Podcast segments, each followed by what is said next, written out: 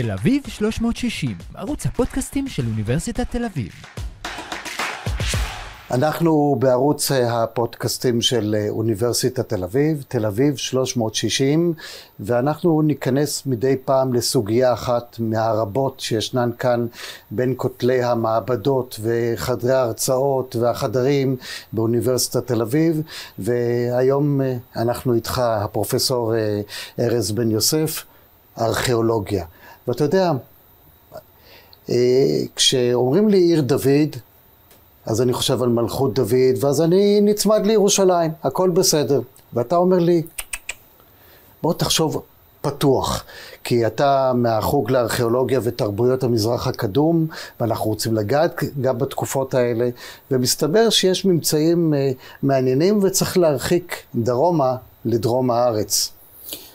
כן, אנחנו בדרך כלל כשאנחנו חושבים על ממלכת ישראל הקדומה, אנחנו חושבים על ירושלים, על אזור יהודה, על השומרון. אבל בשנים האחרונות אנחנו חופרים בבקעת תמנע, שנמצאת ליד אילת, ושם יש לנו תגליות חדשות ששופכות אור על כל המציאות במרחב כולו בתקופה הזו, שהיא תקופה מאוד מאוד סוערת בארכיאולוגיה של ארץ ישראל ובכלל. תל אביב מייצגת אסכולה שהיא מאוד ביקורתית כלפי הטקסט המקראי. קולגות שלי כאן באוניברסיטה טוענים שהסיפור המקראי, החלק ההיסטורי בו הוא קטן. וכשאנחנו מדברים על התקופה הזו, אני מניח שהציבור הרחב גם שמע על זה לא מעט, אבל בחפירות בדרום, שאני הגעתי אליהן מתוך רצון להבין את תעשיית הנחושת, בדרום בבקעת תמנע יש תעשיית נחושת קדומה, מהתקופה הזו יש לנו תגליות שמשנות את מה שאנחנו חושבים על כל, ה, על כל האזור בתקופה הזו. חשוב לציין שזה גם דברים שאתה עושה מהדוקטורט שלך כבר, ואתה נע בעצם מהצד השני של הגבול אל האזור שלנו, כי בעבר לא היו הגדרות של גבולות, לא ירדן, לא ישראל, ואתה מייצר פה איזה כיוון מחשבה חדש, אני אעשה איזה ספוילר קצר, שאפילו מצאתם דברים ממשיים שאומרים, חבר'ה, זה פה. כן, אז קודם כל זה נכון, אני עובד בערבה כבר מעל 20 שנה, עוד לפני הדוקטורט, בסוף התואר הראשון, ומשני צידי הגבול. הדוקטורט היה על מיכות הנחושת בפינן, בירדן, והיה לי מזל, הייתי שייך למשלחת אמריקאית, ויכלתי לעבוד שם בגלל המטריה האמריקאית, למרות כל המתיחות שיש בין המדינות. כשסיימתי את הדוקטורט עשיתי פוסט דוקטורט בעוד מקור נחושת חשוב מאוד של העולם הקדום וזה קפריסין. וכשהגעתי לתל אביב התחלנו פרויקט אצלנו בבית במכרות הנחושת של תמנע.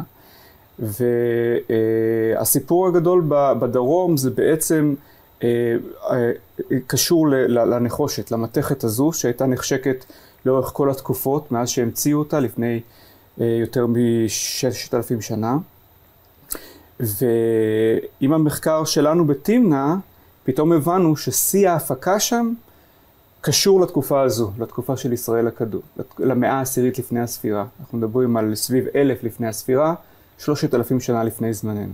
באתם לחפש נחושת ומצאתם מלוכה. בדיוק, באנו לחפש נחושת, ובאמת הסיבה שהגענו לשם בהתחלה הייתה קשורה למחקר טכנולוגי. רצינו, לפני שבאנו, המחקר הקודם זיהה את תמנע עם, עם, עם האימפריה המצרית. ראו את כל אתרי ההפקה האלו כאתרים של האימפריה המצרית הגדולה, של תקופת הממלכה החדשה של מצרים, המאה ה-13 לפני הספירה, 200-300 שנה לפני סיפורי המקרא של הממלכה המאוחדת בירושלים. לא היה שום קשר לימי המקרא. ואני באתי לשם בפעם הראשונה כדי לראות את הטכנולוגיה המצרית. כי זה בעצם הדבר העיקרי שאני עוסק בו, זה טכנולוגיות מטאלורגיות קדומות, מטאל, מטאלורגיות. איך אנשים עשו את הקסם הזה, של לקחת אבן ירוקה ולהפוך אותה לחומר אחר לגמרי. כן? זה ממש קסם וזה חומר מאוד נחשק. נחושת הייתה חומר הגלם לברונזה, ששימשה לכלי חקלאות, לכלי מלחמה, אי אפשר להפריז בחשיבות של החומר הזה בעולם הקדום. ואני הגעתי לשם לחפירות.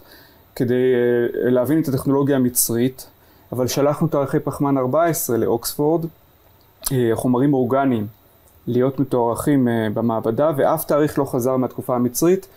הכל אה, הראה לנו שהפעילות העיקרית שם הייתה בתקופה הזו של המאה העשירית לפני הספירה, וזה בעצם מה שגרם לנו להתחיל פרויקט גדול של אוניברסיטת תל אביב, שנמשך מאז 2001, מאז 2012, כן? זה כבר עוד מעט עשר שנים, שאנחנו כל חורף יוצאים לשם וחופרים במכרות ובאתרי ההפקה, ושם יש תגליות שמספרות לנו על המציאות בתקופה הזו שהיא מאוד מעניינת מבחינת אה, ראשית ישראל וההתפתחות, התהוות עם ישראל אה, בראשית דרכו.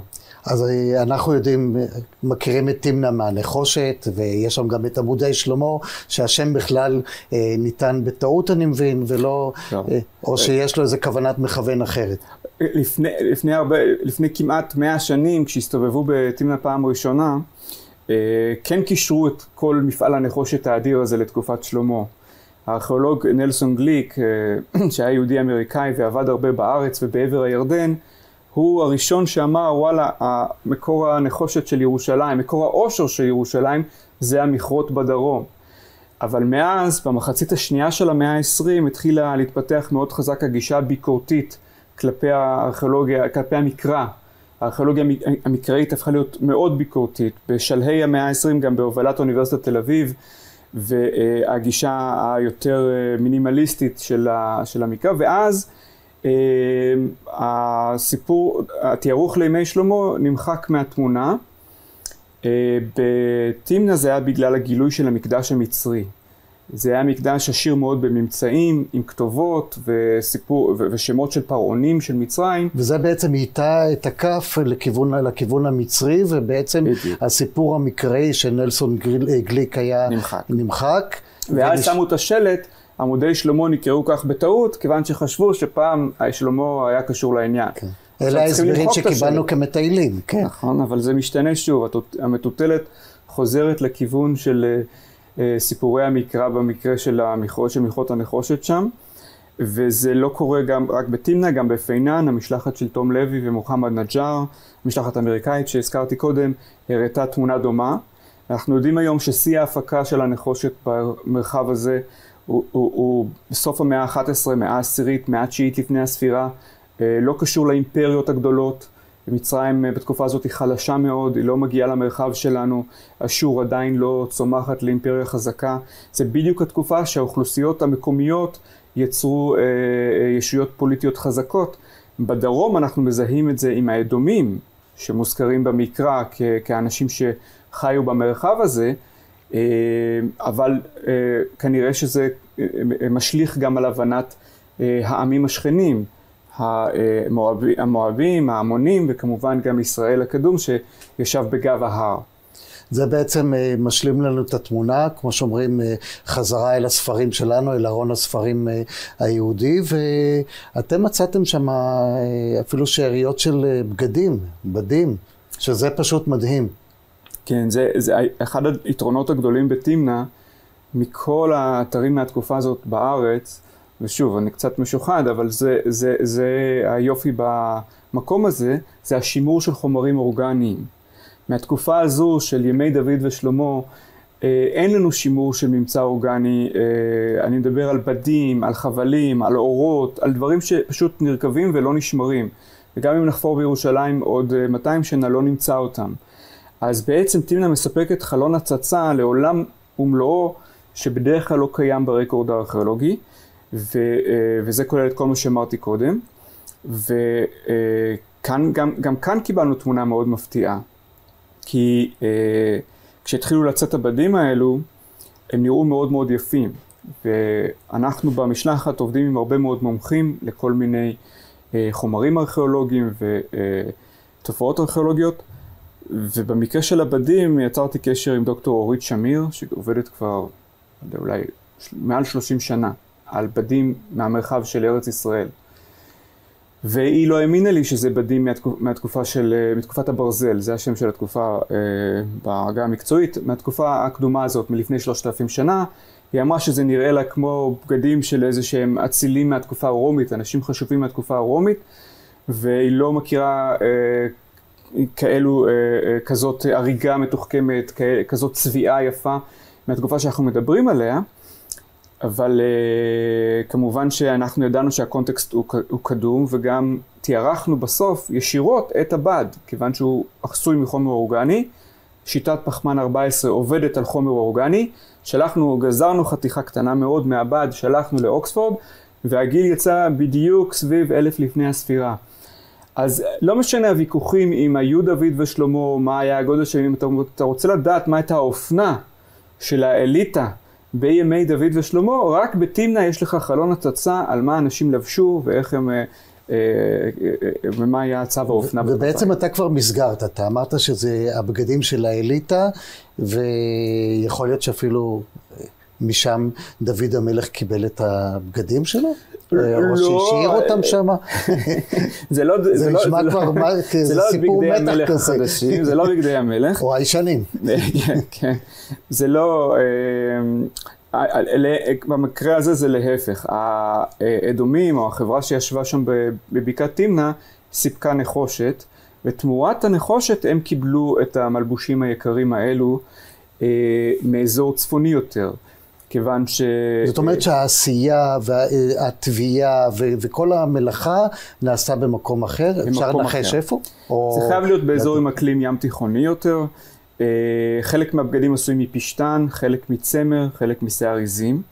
הבגדים היפים ביותר עשויים מצמר צבוע, והתגלית אה, ממש מהשנה האחרונה, שוב, חלק מהתובנות שלנו מגיעות מהמעבדה, לא מהשטח. כי את הבד עצמו חפרנו כבר לפני איזה שבע שנים, אבל אז אה, במעבדות של בר אילן ישבה קולגה, חוקרת דוקטור נעמה סוכניק, והיא אה, עבדה על זיהוי המולקולות של הצבענים, עם מה השתמשו כדי לצבוע את הבגדים האלו, והריצה שם חתיכת בגד בצבע סגול, אה, משהו מאוד אה, יוצא דופן.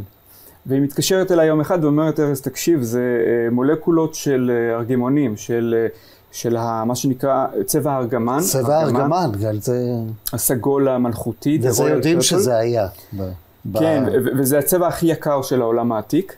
לא רק בתקופת הברזל, זה צבע שמופק מחלזונות בים התיכון אה, בתהליך מאוד אה, ארוך ומתוחכם של אה, הוצאת הצבע מה, מאותם חלזונות. היום לא יעזו לעשות את זה. אה, היום אוכלים את החלזונות האלו באיטליה, כן. וגם יש אה, חוקרים שמשחזרים את הצביעה.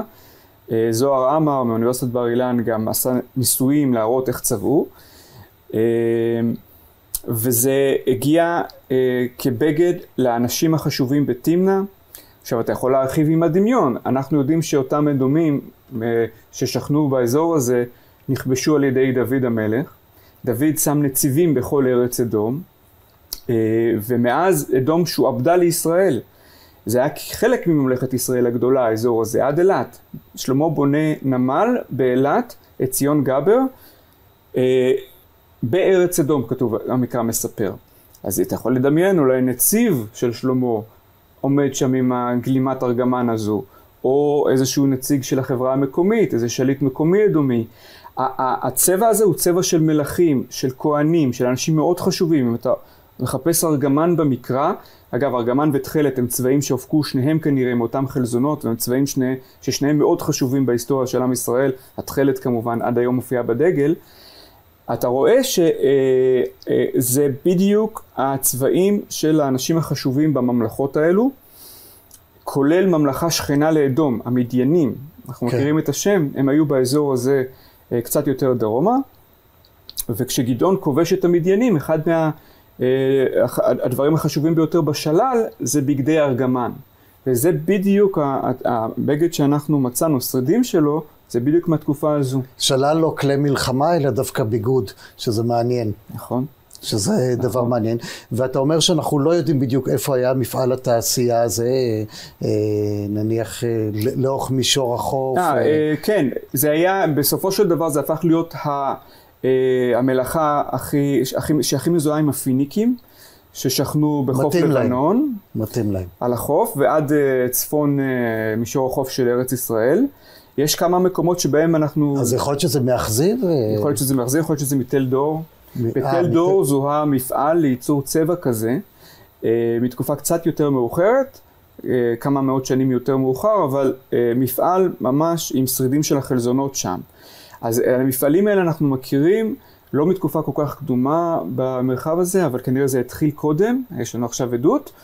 ואנחנו, זו, זו, זו הפעם הראשונה שיש לנו בד צבוע בארגמן ולא רק את שרידי החלזונות בחוף וזה מראה על קשרי מסחר מאוד ארוכי טווח, אנחנו מדברים על מאות קילומטרים, על אנשים שונים שמעורבים בזה, משהו מאוד כן. מרשים. בתקופות האלה זה גם היה יין, היינות המשובחים, ואתה מביא לנו את נקודת המבט של האופנה, שזה חשוב, זה לא רק היום חשוב, גם היה חשוב אז. הנחשב ביותר היה לבוש בבגדים מאוד אה, אה, מיוחדים, וזה בעצם, אם אנחנו מסתכלים בתמונה הכוללת, אה, אנחנו רגע חוזרים אל ארון הספרים היהודי, אנחנו מקבלים פה הרחבה של ההיכרות שלנו עם מלכות ישראל. הרחבה כן, משמעותית כן. מאוד. כן, כי, כי, ולמה משמעותית? כי, כיוון שמעבר לתגליות עצמן, יש כאן איזושהי תובנה מאוד חזקה שאנחנו יוצאים ממנה כשאנחנו עובדים בדרום. כי החברה האדומית בתקופה הזו הייתה עדיין חברה נוודית. אין לנו אה, יישובים שלהם, אין לנו כפרים, mm. אין לנו מצודות וארמונות אבן. זו חברה שוכנת אוהלים. והיום אנחנו יודעים שהחברה השוכנת אוהלים הזו יצרה ממלכה עם אליטה, עם אנשים חשובים, עם יכולת להפעיל מאות אנשים במכרות. עד שאנחנו הגענו היו בטוחים שכל זה היה מפעל של אימפריה, של האימפריה המצרית. היום אנחנו יודעים שזה היה מפעל של אותם שבטים מקומיים, שהם uh, היו, uh, שוב, שוכני אוהלים. ו... אימפריה של שוכני אוהלים, זאת אומרת, מה שאנחנו חושבים שהם אה, רק רואים ומגדלים משהו ליד, הם היו פשוט הפעילו פה איזה מפעל ענק שהיום בסדרי גודל ענקיים. בדיוק, וזה, ומה שאתה אומר, התפיסה הרגילה שלנו של נוודים אה, נובעת מה... אולי מהדוגמה האתנוגרפית שכולם משתמשים בה כל הזמן, הבדואים של ימינו, כן. וזה מאוד קיבע תפיסה מאוד פשטנית שהנוודים לאורך כל ההיסטוריה היו חברה פשוטה שלא השיגה הרבה. ולכן כדי להוכיח אם הייתה ממלכה פה או לא הייתה ממלכה שם, הארכיאולוגים אה, מחפשים מבני קבע, יישובי קבע וחומות, וכאן אנחנו רואים דוגמה לכך, ש, אה, או בעצם איזושהי אה, עדות לזה שאנחנו טעינו טעינו, כיוון ש... זה ממש ניפוץ פרדיגמה. זאת אומרת, כי אתה תמיד אה, אומר, רגע, יש פה יישוב קבע, יש פה ארמון, יש פה... ואתה אומר, נכון. לא, יש פה אוהל. אבל האוהל הזה, ממנו יצאו אנשים שעשו דברים נכון, ענקיים. נכון, ובתמורה אה, העושר שהצטבר שם התבטא לא במבני אבן גדולים, אלא, התבט... אלא בבגדי פאר, בבגדים מפוארים. באולי אוהל גדול יותר, אולי בשפחות. כסף לא מצאתם שם? זאת אומרת... אה, אה, מטבעות עוד לא היו בתקופה הזו. לא היו. זה עוד לפני המטבעות. סחרו בבצע כסף, במתכות סחרו ודברים נוספים, אבל מטבעות טרם היו. עוד לא היו. עוד לא היו.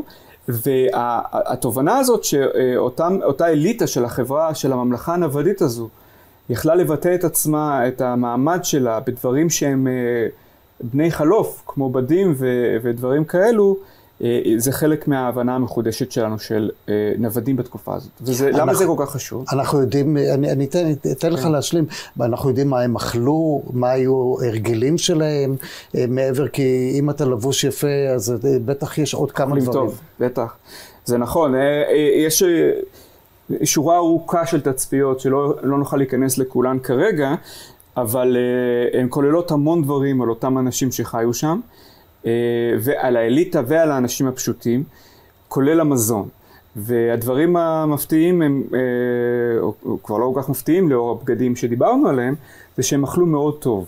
אה, אנחנו רואים דגים שבאופן מעניין מגיעים מהים התיכון, מאסף דגים שלם מהים התיכון ולא מהים האדום. שוב מצביע על קשרי מסחר צפונה. אולי זה מסביר את תל דור, מה שאמרת, שאתה תיתן לי את הצבע, אני אתן לך... כן, הם גיביו צבע ודגים, דגים כנראה... בגדים. מעושנים, כן. כן. ונוסף אה, לכך יש לנו אה, הרבה מאכלים ים תיכוניים, ענבים, אה, תאנים, רימונים, אפילו החמורים אכלו טוב. באחת העונות, ב-2014, חפרנו ליד הכניסה לאחד האתרים, וחפרנו חומר אורגני שממש אה, ריח כמו גללים של בעלי חיים, שחשבנו שבאמת בדואים היו שם לפני איזה 50 שנה, אבל שוב, תיארחנו את הגללים האלו, וזה זה בעצם גללים של גל, גללי המלך שלמה. זה גללים מתקופת דוד ושלמה. וואו. והכנו אה, אה, לחקור אותם עם אה, דוקטור דפנה לנגוט מאצלנו ודוקטור לידר ספיר חן, כדי להבין מה החמורים אכלו, והסתבר שהם אכלו גפת, כלומר פסולת של יקבים. אנחנו מוצאים בתוך הגללים האלו אלפי חרצני ענבים. ו... מזון מלכים מזון בקיצור, מלכים. מה אפשר להגיד על זה? אה, אה, כן, אז השיר, השירים של היקבים הם חומר מאוד אנרגטי וזה היה מס- מאכל מאוד טוב לבהמות. והמזל שלנו שזה בתמנע, ובתמנע נשמרים בדיוק. הדברים טוב יותר, ובעצם משליכים לנו על מקומות אחרים, ואמרת שאתה רוצה להגיד עוד איזה... כן, שכמובן שזה משליך מאוד חזק אה, על כל התיאוריות וההבנה שלנו של מה שקורה בגב ההר, כיוון שרוב רובם של החוקרים מסכימים שהמוצא של ישראל הקדום היה גם שבטי נוודי. התיאור המקראי כמובן מדבר על שבטים נוודים שהתיישבו בגב ההר אה, לאורך דורות ובסופו של דבר גם בנו יישובי קבע בתהליך ארוך, אבל גם רוב הארכיאולוגים מסכימים, אה, מסכימים שמדובר על חברה שבטית נוודית. הדבר העיקרי שהשתנה זה שעד עכשיו חשבנו שקודם הם חייבים כולם להתיישב ביישובי קבע, להפוך להיות חברה יותר עירונית, אה, כדי שנוכל לקבוע אם אה, הייתה שם ממלכה או לא, וכעת אנחנו מבינים שגם בשלב הנוודי, שלא משאיר הרבה ברקורד הארכיאולוגי, הם יכלו ליצור אה, ממלכה אה, אה, שהשפיעה על המרחב כולו, וזה כנראה גם מה שאנחנו רואים בממצא הארכיאולוגי המועט שיש מהאזור הזה. הרי הסיבה שיש ויכוחים כל כך גדולים בין הארכיאולוגים זה שלא מוצאים שרידים של אה, ערים מרשימות ובנייה מרשימה ברחבי יהודה. מצאו לפני כמה שנים מצודה בקחיר בית קייפה, אבל זה היוצא מן הכלל שמעיד על הכלל. רוב יושבי האזור הזה לא ישבו במבני קבע, כנראה שהם עדיין ישבו באוהלים, אבל מיעוט אה, מבני הקבע לא אומר לנו שלא היה שם בהכרח משהו מרשים שמתאים לתיאור המקראי. קיצור, לא צריך להסתכל בקנקן, אלא על מה שיש בתוכו, מה יש באוהל, ואנחנו רואים את העושר האנושי, ואתה יודע מה, זה גם uh, נותן לי המון חומר למחשבה עלינו כאן. Uh, הרבה מחשבות, האם אנחנו צריכים מגדלים, או שאפשר uh, להסתפק גם בדברים אחרים ולהתפתח לכיוונים אחרים. כן. זה סיפור פשוט מדהים. תודה, ואנחנו ממשיכים לחקור תמשיכו, אותם... כי זה אה, גם, גם, גם משנה קצת את המתודולוגיה שלכם. את, אה, נכון, יש את כאן... שיטת אה, החשיבה ואת דרך החקר, כי אתם נכון, פה... זה, זה, זה קורה ככה הרבה, במיוחד במחקרים היסטוריים, היסטוריים וארכיאולוגיים, שאנחנו הרבה פעמים משליכים אה, כל מיני אה, תפיסות אה, מוקדמות שלנו, דעות מוקדמות שלנו על העבר הרחוק. כמו במקרה שלנו, אנחנו נהגנו להשליך את התפיסה הרווחת לגבי נוודים, שהם חברות פשוטות, וזה על הנוודים של האזור שלנו, ואנחנו באמת צריכים לחשוב על זה מחדש. מה אני אגיד לך, פרופסור ארז אה, בן יוסף? הוספת לנו, הערת לנו פינה שהייתה פינה נראית כאילו סגורה, אבל בעצם הכל פתוח ולמדנו שמדברים על מלכות ישראל, בואו נסתכל גם מה קורה בתמנע ונלמד המון בכלל על כל ארץ ישראל. בהחלט. תודה, מיקי. תודה רבה. תל אביב 360, ערוץ הפודקאסטים של אוניברסיטת תל אביב.